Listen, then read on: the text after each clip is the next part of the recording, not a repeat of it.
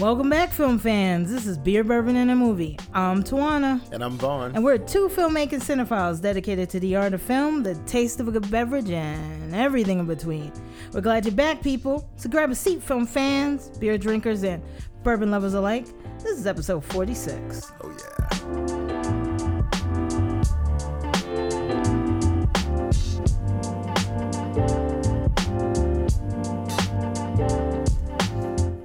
Today we'll be reviewing The Last Black Man in San Francisco and The Dead Don't Die.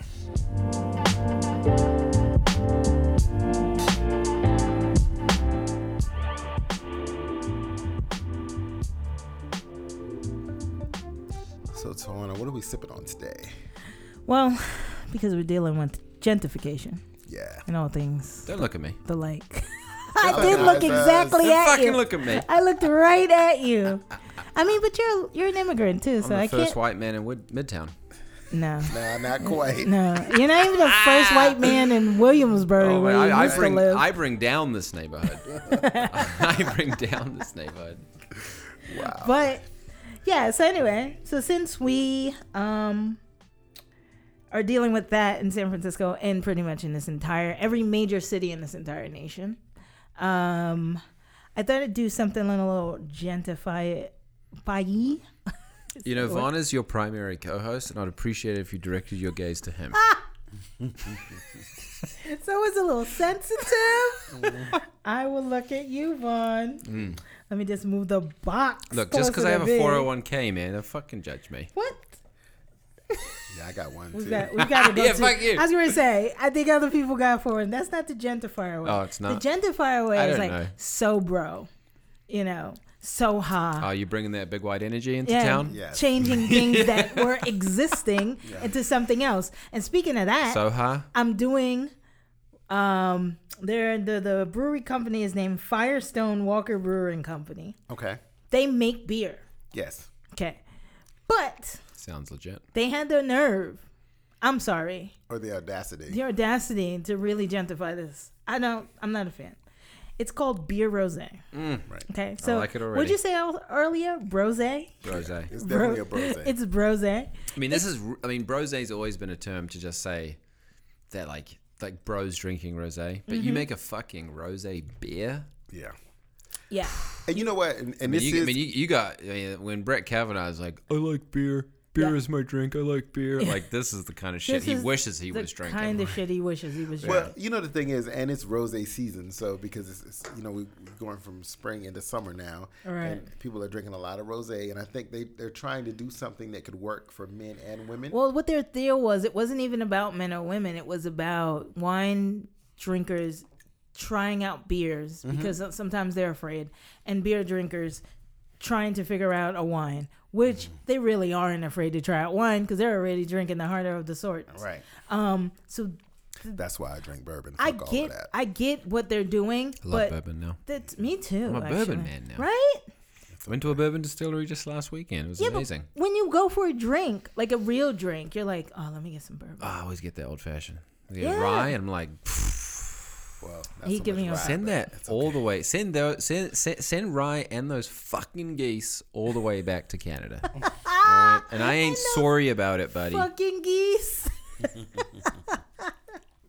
So anyway, tell us about anyway, the beer rose. so okay, so um, beer rosé made by uh, like I said, Firestone Walker Brewing Company has one called Rosalie. This isn't their only one. They have another one which I'm not trying now, but after trying this, this one is called Rosalie. It's an all natural beer rosé with um, hibiscus and wine grapes. The thing about them is they have this whole thing where they feel like uh, they're making a one of a kind beer rosé with bright fruit flavors and luscious acidity, co-fermented with Chardonnay and other wine grape varieties, harvested just like a few miles from their brewery. Apparently, they've got like a winery somewhere. Um, and so, yeah, they added in some hibiscus flowers to like bring up the color. And the result they think is this refreshing beer. Uh, classic rosé wine. No, it's not. Um, There's it, nothing classic about this. there's nothing classic about this. It, it, it tastes like it, honestly. It, it really just tastes like someone took a, a Bud Light and they and poured just it poured some rosé into in rosé.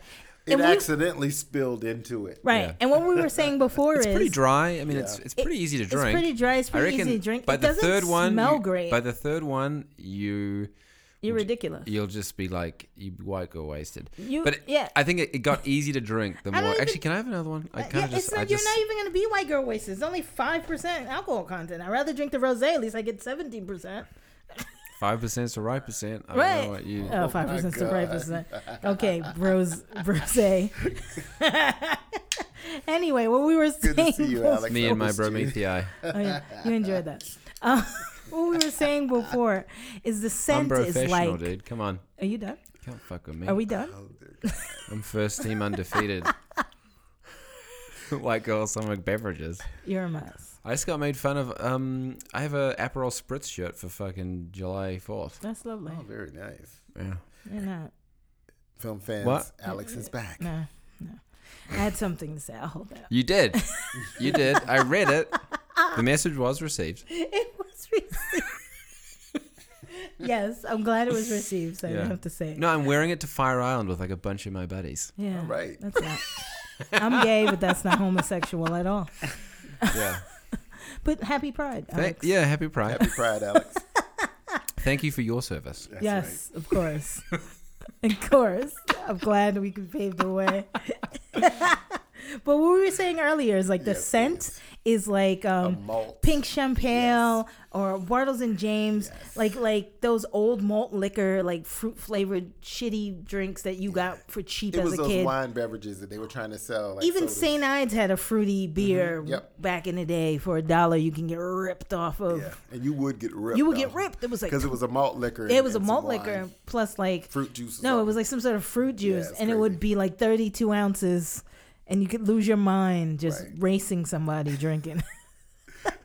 but anyway, And I- it's, it's literally, a, a, a, I guess it would be a competitor to uh, the Ritas that are on the market yeah, now. it's which a have a little more competitive Yeah. to the Ritas, but this is Not the as sweet. this It's is the- dry. this is dry. Yeah. Ritas are a little sweeter. Mm-hmm. I'm gonna have to say this is the white girl's Rita, Yeah, because if you if Ritas are really just we're a, not drinking that. Rita's an ethnic thing. yeah, we're not drinking that. Beyonce's tour had a Rita gazebo, I love it. so it's like I Yeah. and every it.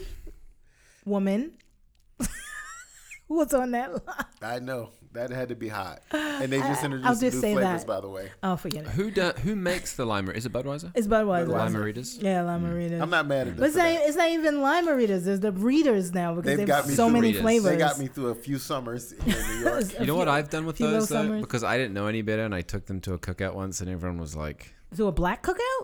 "No, fucking Oh, white took 'em one, to a white cookout. Yeah, they were like, you know, "Who are you what the fuck dating?" that yeah, yeah, yeah. I said, dude, They this is for had a black this is for girlfriend. blacks. You know what I did Why though? I brought, I brought. That's why I was fucking new, and I brought that immigrant mentality, you know. Yeah, It's here you like- go. They were like, nah, my dude. No, dude. so I brought regular because I knew they were sweet, but I kind of liked them on a sunny summer's day, right? Right. And so I got the lima Ritas, and then I got just regular Budweisers, and I just cut, I cut the readers down with regular Bud, Wow. just to like lighten it up, and it Yeah. actually was a fucking good Wasn't move. bad. It I can stretched I the can see flavor. that. No, I, can I guess that. so. It worked. It worked. But then I was like, why don't I just get a regular beer and then just put a little lime in it? But there was something about the lima Rita that had me. It's hooked. probably sugar. Nah, but it was more than The sugar. It's But the you know- sugar, and it's uh, is it more liquor? It's that Yeah, it's GMO the corn Some syrup. yeah, it's some corn syrup shit that's me. in it that's fucking with you. Anyway, so, So- my thing is, if you are a white girl trying to chill out with a little beer, go with this. Oh my god. I'm definitely saying that Yes. because the black girls are gonna do, and all the ethnic girls are gonna do Ritas. yeah, we're not so, drinking that. so bring this when you want to like- just get fucked up with Yeah. your with your buddies. I feel like you you would have to be speaking like your job interview voice if you were drinking this Yes. black cookout. if you're you know? drinking this, you sound like you'd Carlton. be judged. Yeah, So bring Yeah. Ritas if you're black to your barbecue and bring this to the Hamptons. yeah. Uh, well, bring it to And, Long or bring Ritas to a white cookout if you don't fucking know any better. you know? anyway, that We're was gonna have some oh, oh, Ritas today. And the one Yeah. thing, the one thing I forgot to mention is the reason why I chose this, besides the gentrifying quality of it, was the fact that it's from uh, Peso Robles Uh, California Uh-huh. It's gotta be peso. Pa- Paso. no El Paso. paso. Paso Robles. What Robles. did I say? Peso Robles. Paso Robles. She's American. It's Robles. Yeah, you It's Robles. No S, because I just looked up the pronunciation. Well, it would be only be S if it was some kind of a plural. All right. Paso Mo- Roble. All right. You're you're European. Your education was better. I got it. Quiero, yo quiero Paso on. Roble. Anyway, Está bien. um, and you're marrying. Get uh, my Spanish uh, up, uh, dude. uh, a Mexican. Get my woman. You better Spanish up. that. You better work on that. Yeah. I, I am. Yo anyway, soy, yo soy. Sí, sí, sí. permiso. Okay. Con Vaughn. permiso. We've, we've spent Con permiso, whole- fuck you. We've, we've spent a whole lot of time Vaughn. in this section. Con permiso, What fuck are you. you having? Thank you. Excuse us, Alex. We're gonna continue with the You show. want to speak into the mic? Yes, I'm in. You want to do your job? So, oh, oh Trabajo, okay? Yes. All right. Yeah. bandejo, step it back. All right. Tú right. eres un pendejo. So, Cuidado. so Yo, Totally- this Rita's hooking, this- man. this This totally- Rita's hooking me in. let's let's let's, we just went novella on this whole let's go way episode. back. This is All a right. Rosalie. This is a Rosarita, all right? Yeah, it's a Rosalie. It is Rosalie. Rosalie. Okay. All right. All Film right, fans, sorry, I'm gonna bring it back to the bourbon now for a minute. Yeah, the drunk guy's gonna straighten us out. I am not the drunk guy, first of all, and I don't For know why. once. I'm still trying to figure out why because I'm drinking larceny today, But it's only 46%. but it's 92 proof. Oh, I So- thought it was. That's kind of lightweight oh, for you, I bro. missed the word That's 42 92 proof. proof. Yeah, my bad. It's um, It's lightweight for you. You 125 Let me guy. try this because it's good. You It's 125 good. out the your barrel. Drink, your drink. That. You're What I'm 125 doing out of the with barrel. larceny, it's from um, It's called larceny. Wow. 1870. It's a They've got a whole name. mythology around this brand.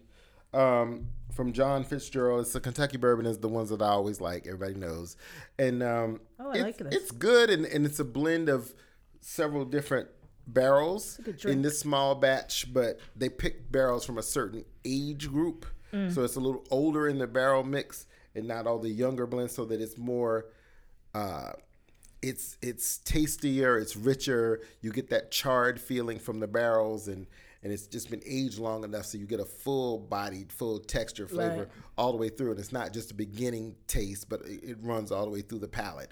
And you have it's like a little bit more butterscotchy as opposed to vanilla. And caramel that you would taste, there's a little butterscotch note to it. I'm gonna but try um, it it's separate. good. I would definitely recommend. The website recommends you try it with like a mint julep Really? which is always good. But I, today, because it's summertime here in New York, I wanted to do Oh, something a little lighter. yesterday. Yeah, just started here, and um, I'm doing something a little lighter. I'm actually mixing it thanks to my friend Alyssa, who I had this drink with last week. It's actually bourbon, cranberry juice, and a splash of lime or lemon if you like that. It's very tasty and it's, it's, it's light for the summertime if you want to drink bourbon and still be out with your summer friends who always seem to think they can only drink tequila and vodka during the summer That's There- or gin. There's so That is many, an accurate statement. there are so many ways so you can ridiculous, drink though. bourbon during the summertime. So once again, I, like I said, I'm having this with cranberry juice today and, and um, some lime. So just uh-huh. try it. And like I said, this is a small batch, but it's, it's really tasty, and I'm, I'm enjoying it so far. Tasty. Mm-hmm. I love how I've grown in Yeah, two Tawana's years. really into this bourbon I just thing. sipped this and didn't burn my chest. I wasn't like, right. no. I remember the first mm. time, Tawana, you've I'm a come a long grown up way. now, right? You're a You- grown woman. I'm a grown woman. Let's go. All right. So, industry news? Yeah, let's talk about it. Right? Do it. Industry news. Okay, so um seeing as how we're doing uh The Dead Don't Die, uh Jim Jarmusch rec- retrospective Mm-hmm. happening here in New York Oh, that's cool. at the Metrograph. It's been happening for about a month, I think now. Like Ghost Dog. Um yes, and, they've been um, playing all What's of the them. black and white one with Johnny Ghost Depp in the West? Dog. It's, in the, it's a Western. Oh, You know the one? you put me on the spot. You put me on the spot. Um, did. So they've been playing Ghost Dog. They've been playing um, Broken Flowers. Only the lovers, Mm. only lovers left alive, which is like his vampire one. Yeah, I like that one. Um, Stranger Than Paradise. A lot of I people like love that that. Um, I'm trying to think of the other one. What's the cigarette one? There's uh, one. uh, cigarettes and coffee, right? Yeah. Limits Yeah, of coffee and cigarettes, limits of yeah. Yeah, control. coffee and cigarettes. Yeah, coffee like and that one. cigarettes. Limits of control. Coffee and cigarettes. Ghost dog. Uh, Year of the Horse. Dead Man. They played. Dead Man, that's the one. Um, yeah, that's the one you were talking about. Yeah. I was trying to remember. Um, and, uh, They're pretty but, out But there. the, I think they did uh, a little like the Tom Waits video he did. Hmm. They think they did that too. Wasn't Tom Waits the old man in the? He was in the film. he was the homeless. He man? also did the the the the song, the theme song Yeah. of the film. He also did that. So anyway, so if you're a big fan of Jim Jarmusch and you're in New York City until the 27th, it's still going. right. So it's been going since I think the end of last month. So it's been there for a while, showing all of his films, damn near. So check it out. You still got you still got some time. Wow. Um, also, what I wanted to mention was a couple sequels. Mm-hmm. Um, if you're a big fan of The Shining, like I am, Boom. The sequel with Ewan McGregor is coming out. It's called Doctor Sleep. Boom. Um, St- King did write a sequel book, and uh, that's all coming out. If you can find the trailer on YouTube, that's the Red Band trailer. It's really cool. Looks pretty what does scary. it mean by red band trailer? Uh, I think it's like the full trailer on un un um unregulated because sometimes Mm. it's cut. Right, right, right, right. This is like the full trailer. Like if whatever they're gonna put in it, they put in it. Boom. So um, so they have that, and cool. then so I'm excited about that. hmm Didn't remember when it's coming out, but you can find the trailer online. Check it out. It's Yeah. really cool. And the third, but not least, for all you sci-fi Keanu fans, he has officially put his name to the sequel to the Wachowski sisters. 'Cause Oh, they're both women now. Both. They Wow. both trans. They're both good for trans women now. Damn. Um, one is more attractive than the other. I'm sorry. It's not about being attractive. I, I- I'm just saying, live your best life. okay, let them live. Hey, I'm not judging. this is the reason why I prefaced this by saying the sisters. They One, to one made it work a little more than the other. Yeah, yeah, yeah. It's okay. Um, anyway, the Wachowski sisters have officially signed up for Matrix 4. Oh god. And so, Please if you kill me. were a Matrix fan, I guess Vaughn wasn't. Ugh, If you were a Matrix fan, um, it's coming. I was a fan. God. And I the- want them to make supporting Animatrix. You know, like all the supporting lore that they. I was a fan of the one and two. Then they just went. Three got a little wild. Three was a lot, but I mean, I'm assuming he's alive. He just lost his eyesight. Well, he got- Morpheus got- is he got, like, alive. she died. Trinity died. Yeah, she did. She yeah, got he got sh- he got like welcomed into the. Yeah, and He the- gave himself up. Yo, had a little too much rose tomorrow. No, he uh-huh. Yeah. yeah, because he got kind of like in exchange for allowing humans to live, right? Right, he like right. sacrificed He himself. sacrificed themselves, and they had that giant EMP or whatever it was. That's right. To stop all those the squiddies, yeah, the sentinels sentinels. from getting into Zion, Mm. and that's how Morpheus survived because he was still there in I'm, Zion. I'm bored already. The whole thing. Anyway, if you're a fan, also Google that because there's a lot of information on it. Because the director of um, John Wick Three confirmed all this information from and he needed Keanu. to kill himself too. All But right. that's another story. And what do you got, Vaughn? Shout out to Keanu. Chatty and, Vaughn. and I'm gonna speak to why I feel the same way I the way I feel the way I do about all these different franchise films and all the reboots and the sequels and so on and so forth. What's happening right now is a lot of these major movies are underperforming, and they had all these great expectations for Oh, I read that article. for um, like uh, Hellboy, uh, the Men in Black sequel. Um, of course, everybody knows about the disaster of um, the X Men film that just was. We just talked about Dark Phoenix. Dark Phoenix uh, last time. And so what's happening is it seems like people are one, they're tired of all of the reboots and the franchises and all the sequels. They need a they're coming so quickly that they're not getting a chance to absorb them and take them in and have a waiting period before the next one. Absolutely. And it's just like so people are just so tired of seeing them.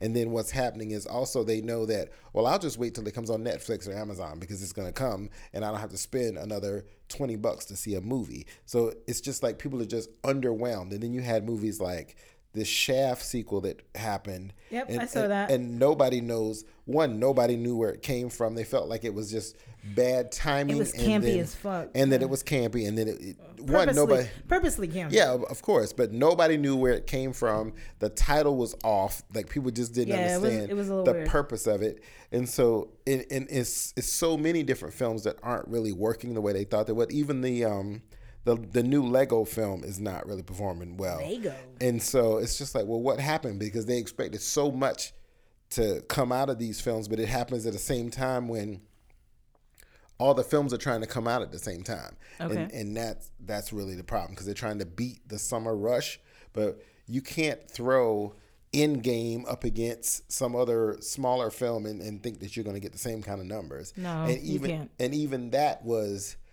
not as well received as people thought it would. Even though they made like a billion dollars, Right. people were still disappointed in the movie, which is really unusual. sucked.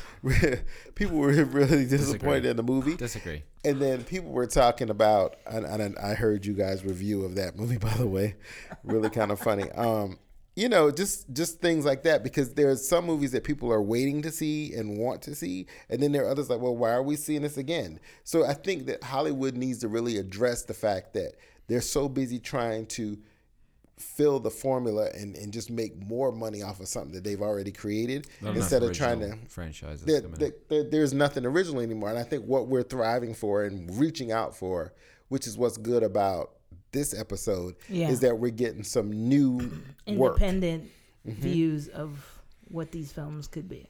So You speaking, know- speaking of your franchises, I can s- slide in on that. I mean, the new, um, uh, fuck, why am I? Indiana Jones just got Yes. greenlit, Oh, Yeah. and Harrison Ford is going to be.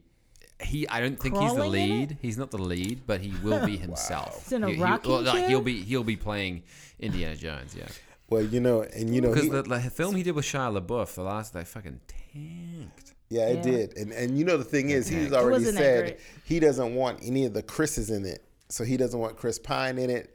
Um, he said that. yes, he did. He said he'd but rather Shia die. was okay. No, but Pine, he doesn't want them. He or- doesn't want them to be Indiana Jones. Yeah, Oh, he doesn't want them to be Indiana. the. He doesn't because want Pratt any would of them to definitely be be Indiana, Indiana I was gonna Jones. say from Jurassic Park. yeah, from he, Jurassic he Park. He just doesn't would feel like they have the chops to play the No, role they he don't. played. And so I, I think it's Oh, interesting. come on. I mean, Pratt does, but it's not his story, and and and I, I quite honestly, I'm tired of trying to suspend my belief system in order to put these people in places that they never existed in. They mm. should exist in the places that they exist in. Right. You know, So I think all of these things are something to be said. And you know, it's interesting because what happens now because industry news is just Hollywood industry news is just like CNN and all these other things Right. that we're we're we're ingesting all day. If if somebody has some bad reports about the shoot or the set or reshoots or problems on the set, Right. it turns out to affect the income or the bottom line of a film now. Of course, sounds like it. and that's happened with a lot of these films because like take for example with x-men you know dark phoenix there were a lot of reshoots there were a lot of retakes there were a lot of problems on the set. And so that that ended up affecting it because people decided that oh this just isn't going to be good. You know what i Oh, mean? And so you all the retakes. because they're they're taking all this in and, and just processing it as oh this is going to be a problem but that's not Mm. necessarily the case. And in fact the fans have actually liked this movie. Like people that go to see the movie alright. actually liked the movie better than what the critics had said. And this is what i this is the point of my comments in the last episode. There was really nothing wrong with this movie. No, it it just wrong it's wrong time and it just felt rushed and Yeah, it didn't skipped have some its parts. own space. and for this to be the last of the first class x-men you know they expected it to perform better and it's already starting to leave theaters But nobody cared. That was the problem. Yeah, but it was still point. better than that piece of steaming pile of shit, The Avengers. Right. And people have even said that it was actually better than Apocalypse. Remember Apocalypse? Yeah. X Men Apocalypse. I don't know if it was better than Apocalypse. I, it, it was actually, it. it was actually better. But but nevertheless, you know, you have all these things to take into consideration. So when you're looking at films and you're deciding to go to see a movie, you know, do a little bit of research, but don't always take every review to be Oh, a yeah. fact. Because once again, just like our show, it's all based on our opinions or, or the writer's opinions or the critic's opinions Right. or or this thing that everybody has to have a good Rotten Tomatoes review. Well, take into account people whose opinions you respect. right. But don't take verbatim. Mm-hmm. You respect our opinion, then you listen to us and you go see a film. You respect someone else's, even a good friend of yours that goes to movies a lot, and you always think they have a good sense of of um, film. Then you take their opinion and then you decide for yourself. Because I. I I have friends who who if if I say a movie's good, they'll take a chance on it versus not going not knowing anything about it. And I'm like, well, you know, I don't I don't like everything that everybody else No, likes. I know who usually. to ask But to. I there are sometimes when I'd say I know when Tawana's going to give me real talk about a movie, Oh, yeah. or, or Alex because he's he's a good connoisseur of film too, even though he's scared of the horror movies. You know, he's he's still a connoisseur. So I called you out. I, I expect you know to get good intel from them. Fun knows what he is. Ah, anyway, Alex, yes, you're a good friend, my friend. I assume you have no industry news. No, just I was actually just going to talk about the Indiana Jones. All Yeah, right, that okay, reboot, do your yeah. thing.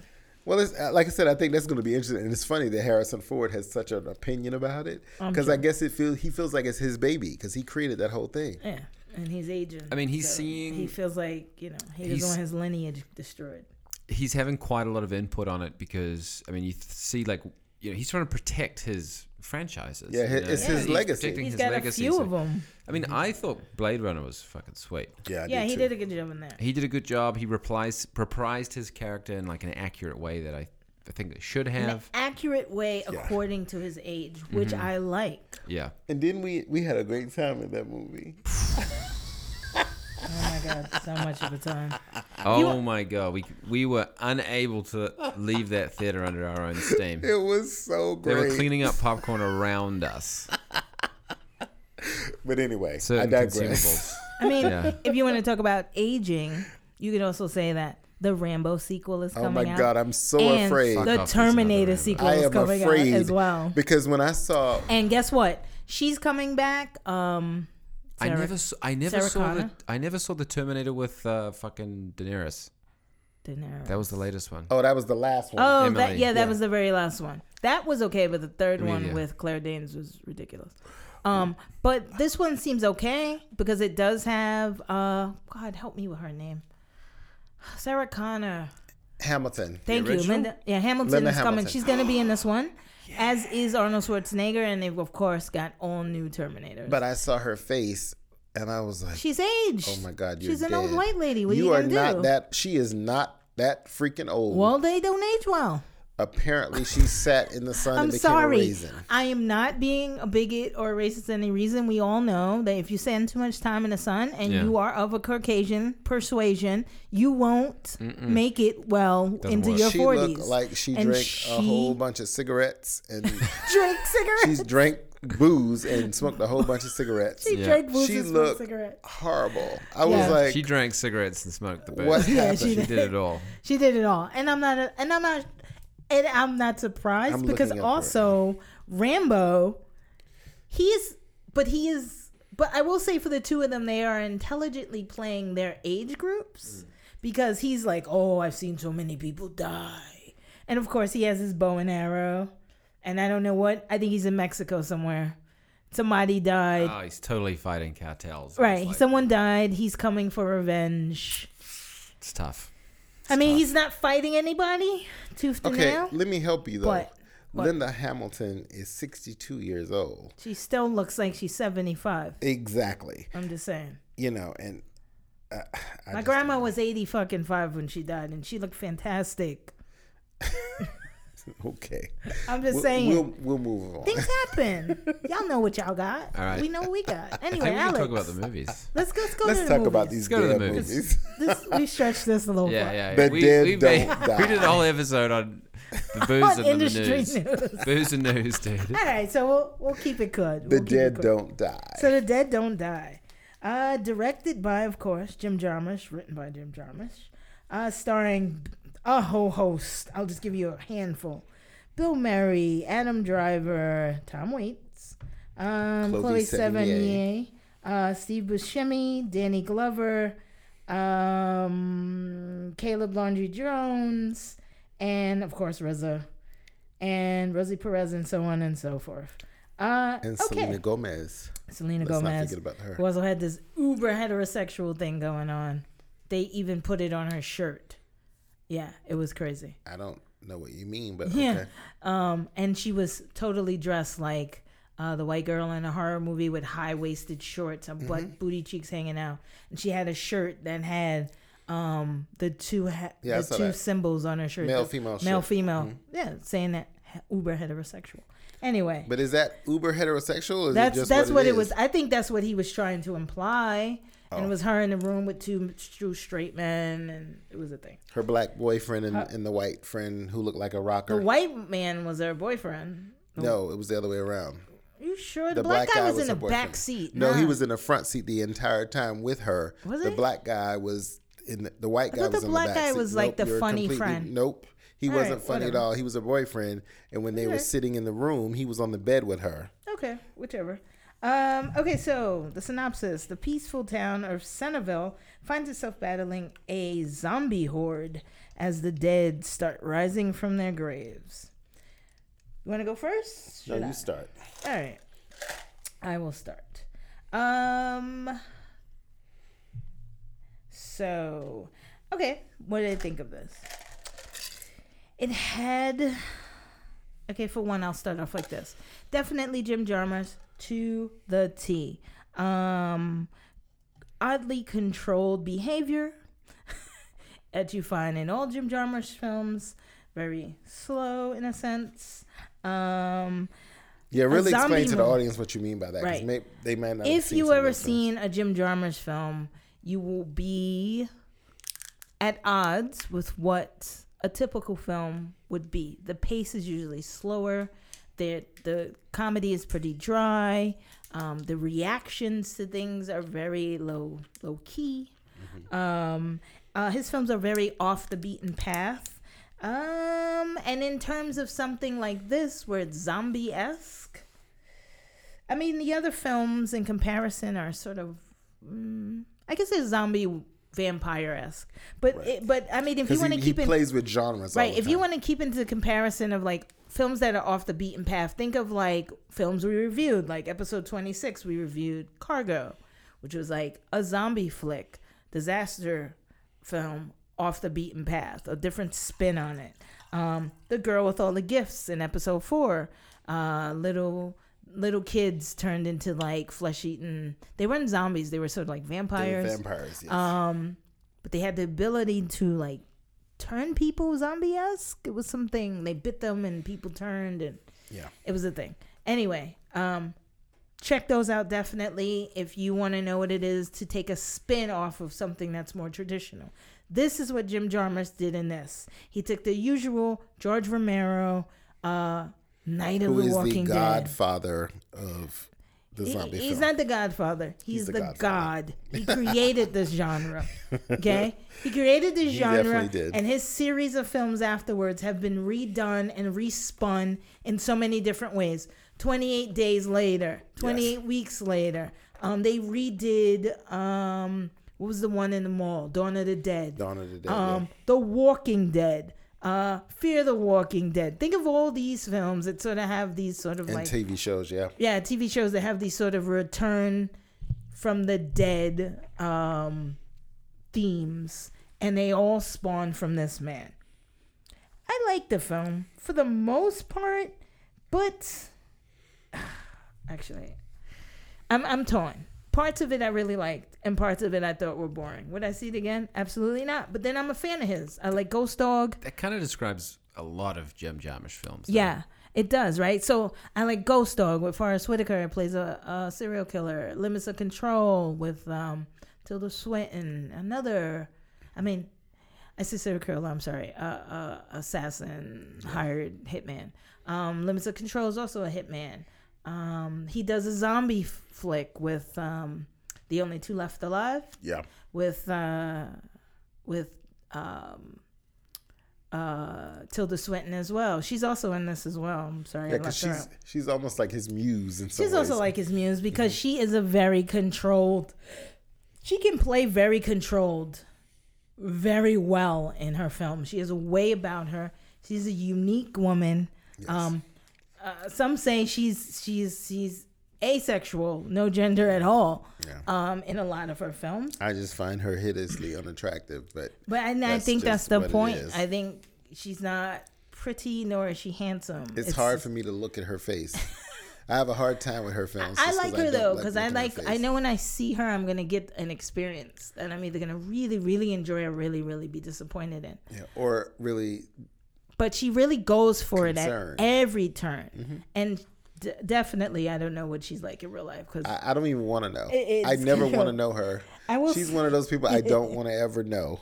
But it's just like, okay, it was interesting for the most part. I will say this: there is a theme song it got on that plays nerves. throughout. It gets on your nerves. It does. I that think they did that on called the dead. too. I think they did that called the Dead Do Not Die, um, performed by Tom Waits, Yeah, um, and plays throughout the film. It also acts as the consciousness of the film. yeah, it does. Um, I mean, there were some really funny elements. The, I mean, GZA's in it.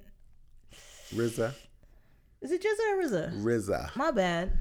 It was RZA. Why did I write Yes, GZA? it's RZA. My notes are. I don't up. know what you're thinking about, Yeah, I'm sorry. it's It is RZA, RZA, my not bad. GZA. No, no, no, no. There's RZA and there's GZA. There's two, dude. There's two. I don't know a GZA, but I know a RZA. Then you don't know Fucking Wu Tang. kidding There's me, GZA bro? and there's RZA. I only RZA. know RZA. I don't mess with him because you know my Oh, Wu Tang. You my, don't. You don't my know Wu Liquid. Tang. My God, Wu Tang dude. reference is ODB. Okay, but and that's what I'm Method saying. Man. You you don't know Liquid Swords, GZA, Tommy ain't my motherfucking boy. I don't when care you about fake those. moves on a I nigga don't you care about employ. I those. mean, it doesn't matter that you don't care. This man exists. No, I don't care. Okay, but Don't care. Okay. It's RZA. I understand. But this is limited. And you know what I liked about him in it? You know, because he his role was small. Yeah. But he had some. His He- lines. That's what I was about perfect. to say. His lines were perfect. And he just he has a way because he has a almost a, like a wisdom when he comes on a scene. Because he acts like an old, like Like he's OG all day. He acts like, an old black Asian, Yes. like like Like a samurai. warlord samurai. Yeah, because he walks into every scene like that, and I almost wanted them. that's his character. I was yeah. waiting on the Like theme god. music to play, like a- like a Asian kind of Right.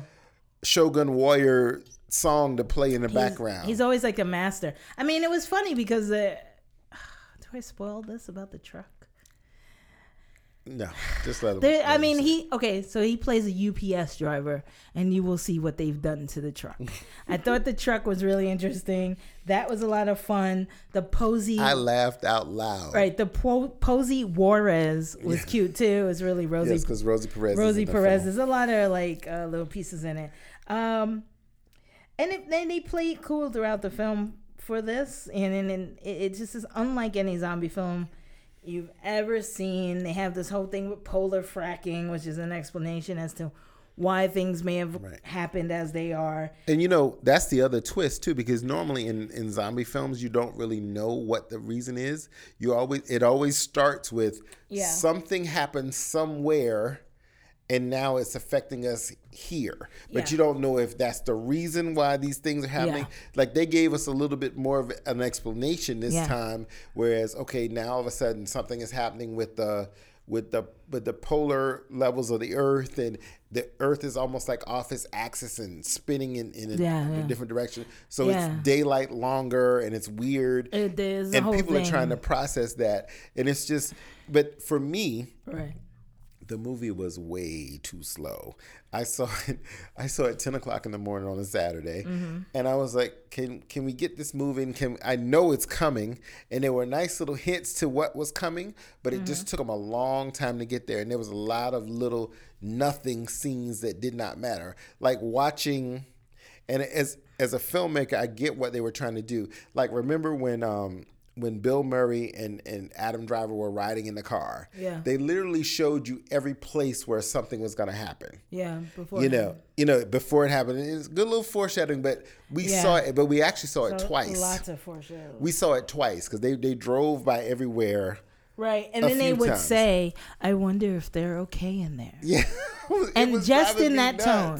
It was I- driving I mean, me they everything was at a very oddly controlled pace. Their driving, their speech, their their conversations, their walking, and then the only people that were like, um, emotional, I guess, was uh Chloe Sevigny. And I kept saying, should I take offense to this? Like he kept saying, like, is he the only person that's out of control? Is the Is the woman? woman. That- is the I woman has the emotion? Yeah, I was like, the actually woman is the only one with emotions. Is Yeah. that kind of fucked up? Yeah, I you thought that saying women problem. just got emotions and no one else can be and, controlled? and knowing but the kind of actress that she is, Yeah. she really wouldn't be that person. she wouldn't be that person, and she was overtly emotional. Right. And so it kind of surprised me with Yeah. it because in in the kids in the film actually had all of the emotion and rea- were reacting to what was going on around them. They were the only ones that seemed normalized. Right. They were the very normal ones. And, it was just like the rest of them were just like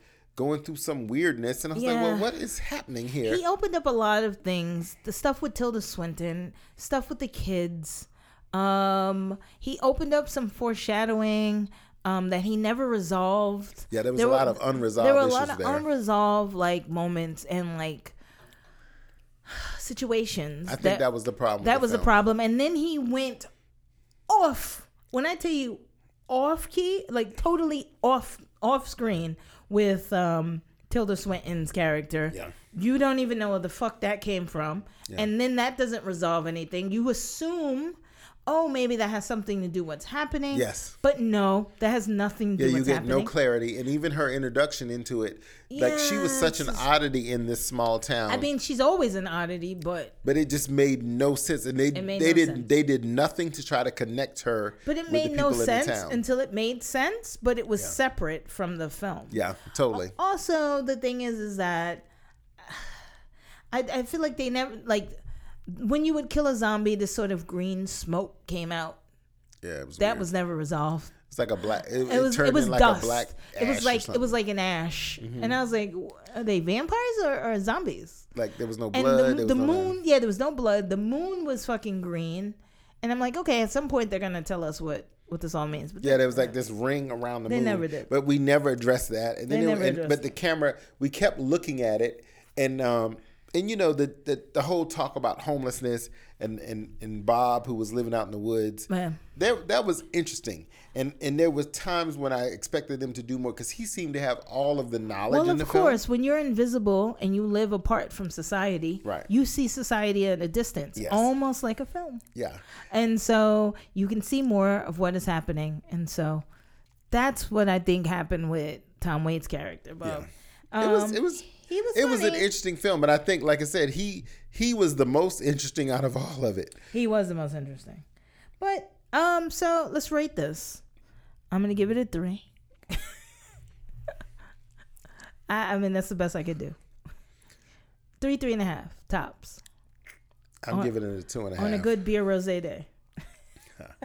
I'm giving it a two and a half because they had too much talent in a film, and they didn't do enough with it. He left. I think they left the- purposely left it. he left like the that. story lagging. He didn't. He didn't really. He tried to pay tribute to the genre of the zombie film, and in Romero, which he tried to do, and he it was overtly trying to do. I didn't like all the fourth wall breaking and all of that, and talking about the script and the director and all that stuff. That drove me absolutely crazy. We do not need to hear that. You you took me out of the story Right. when you start talking about the script and the director Right. in the film. Yeah, they broke the fourth wall. At the I don't end. like that.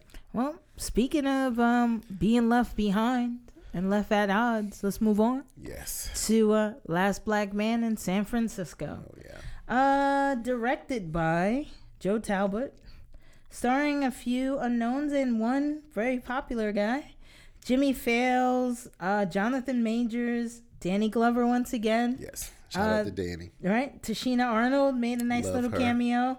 Uh, Mike Epps, Rob Morgan, Finn Wittrock Yes, my boy Finn. from um, American, American Horror, Horror, Story. Story. fame, um, and onward and onward. Um, this film, Last Man in Last Black Man in San Francisco, is about a young man who searches for home in the ever-changing city that seems to have left him behind.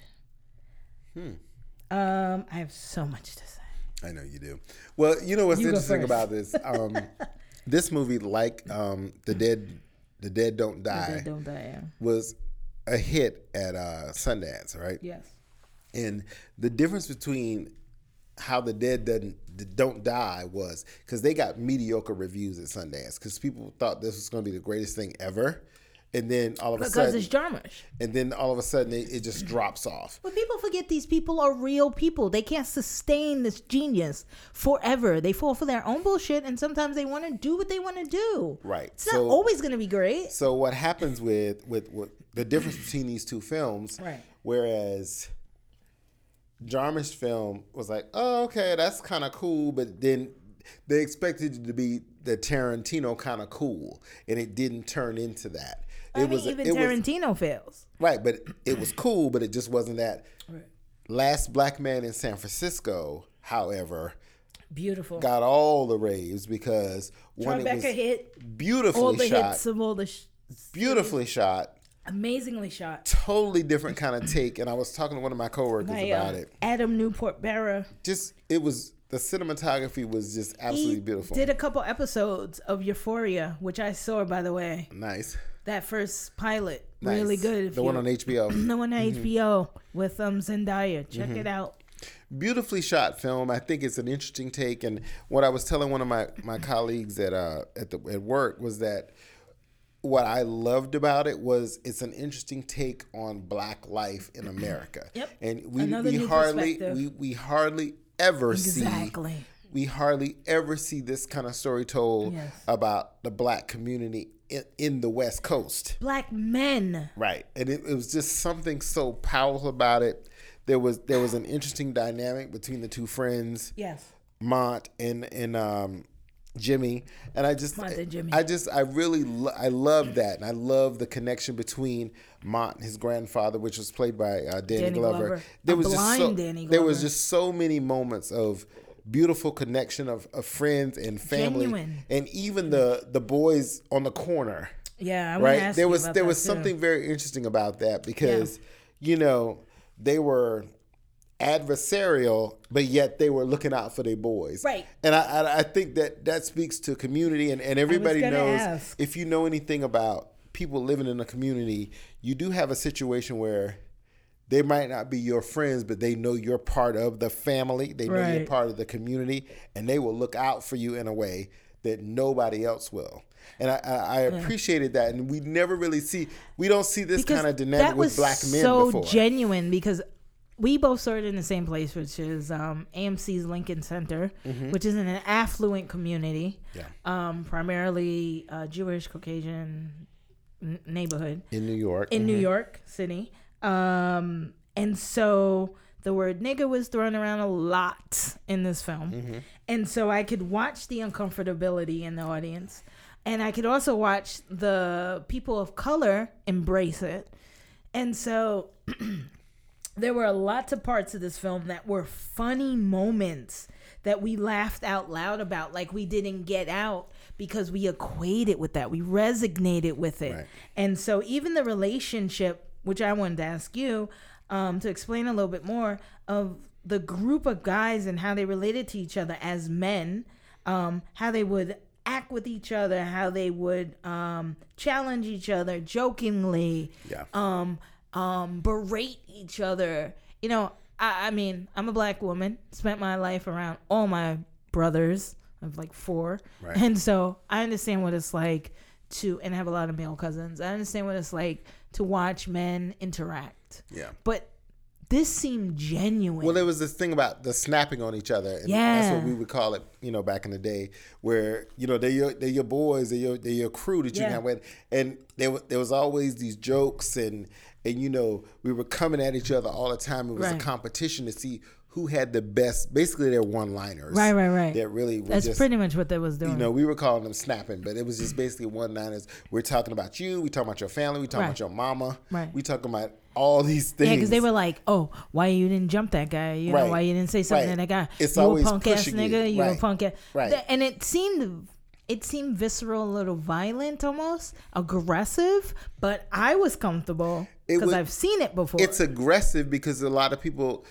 um, I, well i can only speak to black people right, and I'm But referring to black what men i'm saying in the is film.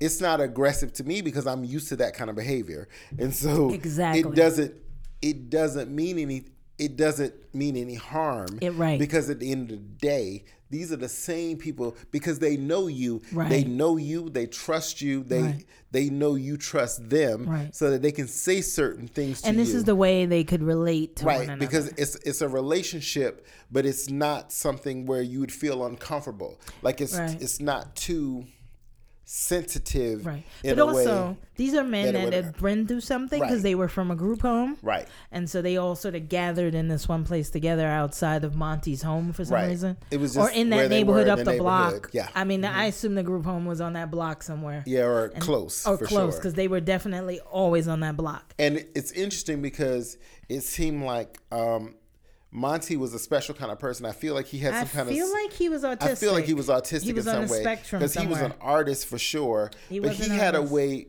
But he had a way of seeing people for who they really Yeah, were, they, he did. and he would he would create stories and art around that. Yeah, and the he thing about him and, and Jimmy, because Jimmy was also a visionary from a different perspective, Mm-hmm. that they would automatically connect. But I could actually see back in the day that Jimmy would be on those on those corners with those dudes too. Right. Well, this this film is made from a short film that Joe Talbot made based off his friend Jimmy Fails, which is a real person. Yeah.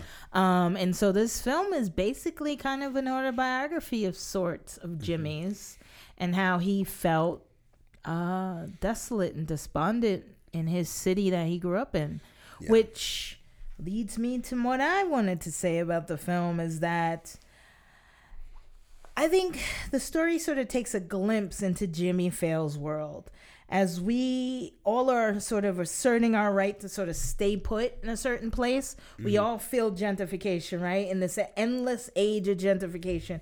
So many of us are sort of redefining what home looks like for us. And so I think that um, the folks are feeling it hard in, in in like I said the major cities of the nation. You know, like look at what happened in New Orleans with Katrina. Right. And um, New York is being gentrified like crazy. We're losing a lot of what our character used to be.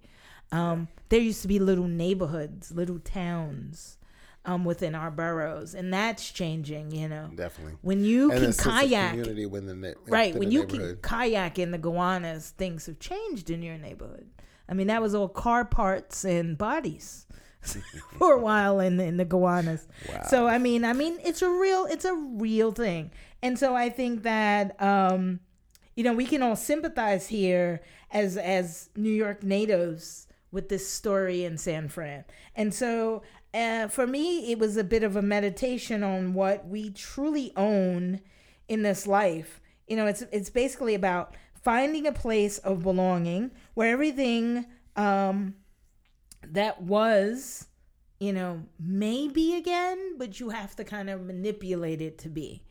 right. And so, you know, everyone is basically looking for a home, looking for a place to belong. And in the film and in real life, so it it, it they touch on it with like the homelessness of San Francisco. Yeah, for sure. Um, like the nude man chasing them when they were on the board, like stripping, running down the street. Um, the new man at the bus stop. It's a lot of nudity in San Francisco. I don't know if it's because it's warm, but Yeah, there was, I, I, there was a lot of nudity. I have no. Well, you know what was interesting to like, me. hold on one second. Like the singer was another guy. The preacher who stood on that box every day, he was another guy. So it all touches like on these ideas of sort of family, friendship, belonging, and this total displacement and abandonment in this sort of like way that they had like a strong but gentle touch to the film. Yeah. Well, you know what's interesting to me about it was that I think that everybody there's a certain commitment that we have to our communities that we mm-hmm. grew up in, and we have an, an appreciation for them and a love for them, and it's almost a romanticizing of what they were Well, yeah. And, and and and I know for me, growing up in the South, and I grew up in a small town, Right. there's a certain understanding that I have about Salley, South Carolina, Right. and and I see it in a certain way in my mind, Exactly. But I see it from the perspective of being a child, Right. I don't see it in the way that it is now, Right. and when I go back home, I still look for the things that I used to love about it exactly. as a kid. And I want exactly my friends to be there. I want all the, the situations to be there. Right. And and I, the family and, and how we were Right. as I was a kid. But when I go back there now, that's not the same It's not situation. the same. And so I could totally relate to Jimmy Oh, me too. wanting to remake this home, and then he had a whole story He had a whole around story the that- forming of the home and the beauty of that story. But even that changes because he remembered it, as you just said, Yeah, as, as- a child, yes, as a child and then as an adult, the the re the truth of it Yes. becomes real to him. Like Yes. he doesn't want to believe the fantasy he had as a kid, Right. and it's not even a fantasy. It's just how you see things as a child. But as an adult, he sees it in a much different way. For me, I felt the exact same way. See, parts of this film, as a native New Yorker, parts of this film really remind me of Spike Lee, right? Mm-hmm. So I grew up in New York. Every single day, I went to school in New York. I lived in Queens. I lived in the Outer Boroughs, and I see this city physically change. Times Square was nothing but a bunch of prostitutes and porn, Porn theaters, theaters, yeah. and and in between you got double features of regular films and so the grittiness you see in like um uh, the king of new york and dog day afternoon and other films i've mentioned about uh, when new york was new york and had character those days I remember. But now it's literally five to 10 year span difference. We walk by our school and we can see a total difference. Yeah. But this film somehow kept that nuance that Spike had for like uh, Crooklyn, Do the Right Thing, Jungle Fever, where you, it was a sense of whimsy, right? Well, you know the interesting thing about it, I thought about the entire time I was watching this movie.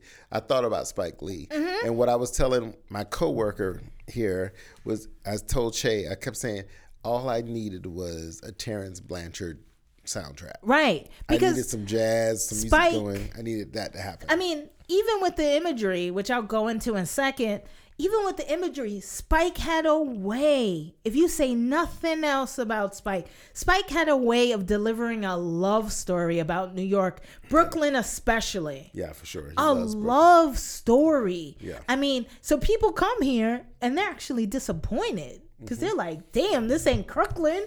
This ain't what I saw and do the right thing. But then there are certain elements that still exist in Bed-Stuy, Yeah. in Crown Heights, even in parts of Fort Greene that you're like, oh, this is a moment Right. that New York was what it was. And then something blares by you. Well, it's funny you, you walk past that. a pickle shop you, and you mentioned that because um, another friend of mine at work he he was talking about how he didn't feel like he didn't understand um, she's got to have it the netflix Ah. series and i told him i said the netflix series is not really for you the netflix series is a because he's a young black man living in Right. brooklyn It's now reminiscent. he's living there now. And I said, but what Spike is doing in She's Gotta Have It, he's doing all of the love for Nola Darling and the love for Brooklyn that he Right. knew. But in a sense, so that means Spike is the Jimmy Fails Yes, he is. of New York, of Brooklyn. is, he is. Right? Or Jimmy Fails is the Spike of San Yes, Francisco. absolutely. Because essentially they both were really hurting for the nostalgia of a city that once existed. I mean, because I didn't know when until they mention it in the film, which is why I love film. Film i feel like film has such a historical value. And it just really reminds you of what things are and what what exists outside of your world. Yeah. um I, that's how i introduced to nina simone but anyway i digress. What i will say is this is that the point is is that in this film they mentioned in the tour section when the tour guides were going by on the segways and him and Jimmy was having like a, ba- a go back and forth about the, the the validity of their claims. In the history of the area. Right. That's what I'm saying. Um, he mentioned that this was the Harlem Yes. of the West Coast. I never knew that. yeah. And you know the thing about it, and and the It blew fact, my mind. Actually, I did a lot of googling. and the that. fact that first of all you had the the Japanese there. right, and they who were- mentioned that. Then they were interred Right. in those inter- internment camps, which you're probably going to go back to soon here in in, the, in, America, in Trump's America. But just so you know, you know, you had their history Mm-hmm. and Black American history Yeah. colliding. Yeah, And the fact that you had a black community that sprung up out of this community Yeah. In in this area because it wasn't about the blacks just being in Oakland. The Yeah. blacks were actually in San Francisco too. They were So and you like, never really hear enough about this And they got because into the back. Right. They got pushed over into Oakland. But the whole point is you're hearing a different part of history. And if you notice in the film Tawana, we saw different images of San Francisco Mm. We that did. we don't normally see. We did. They, spent touched on a lot. They spent a whole lot of time when you see images of San Francisco, Golden Gate Bridge, all these little homes. They pushed in the whole um the air quality, the creation of the because smog and the the people were black people were living where the government was doing all that atomic chase, Right. testing back in the day. Right. So now all of a sudden you understand why. Well, one, the poor people were forced to be there, and who would be the poor? The black people. Exactly. So here we go. We got to be the, in and the. Latinos, I would think, of course, obviously. because it's California. That's obvious. Right. But the point is, of course, we're trying to navigate our lives and Right. build our futures in a situation that could be dangerous for us. There was pollution, there was crime, there was Absolutely. homeless, there was drugs. So all these things were happening. But within this film, there was family, there was community. And that's the beauty of it. Right. I, I mean, it was beautiful. So give me a second. The shots you got to talk about. Because I didn't talk about the cinematography. First of all, I'll start with the push ins, the slow mo, the open narrative, the low shots, which some people call snail shots, the fractured shots, shooting through gates, through foliage, framing headshots with gardens, shot through smoke glass doors, shot through mirrors, shot through smoke, rock that that scene with the rock where the rock becomes the camera becomes the rock and it hits the boy in the face. yeah. That was it. Wasn't it Jimmy?